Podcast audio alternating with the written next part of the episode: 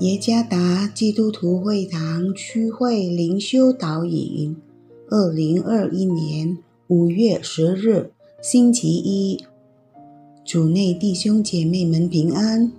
今天的灵修导引，我们要借着圣经箴言第一章第八到第九节来思想今天的主题：听从父母的训诲。作者。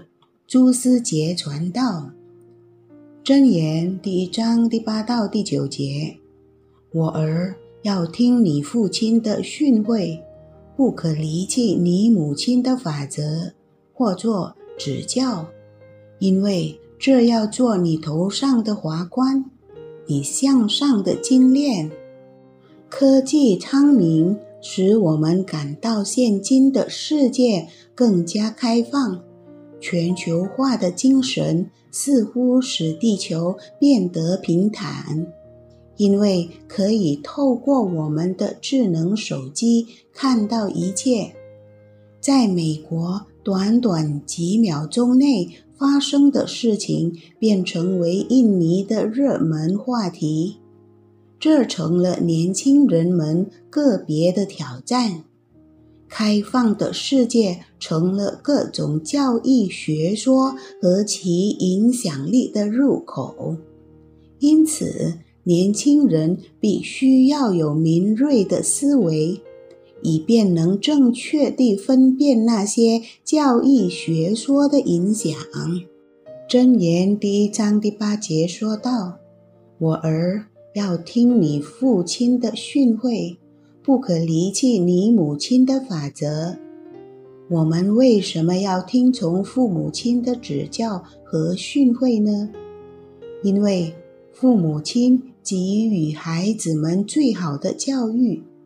箴言第一章第九节描绘父母亲的训诲，如同花环华冠向上的金链。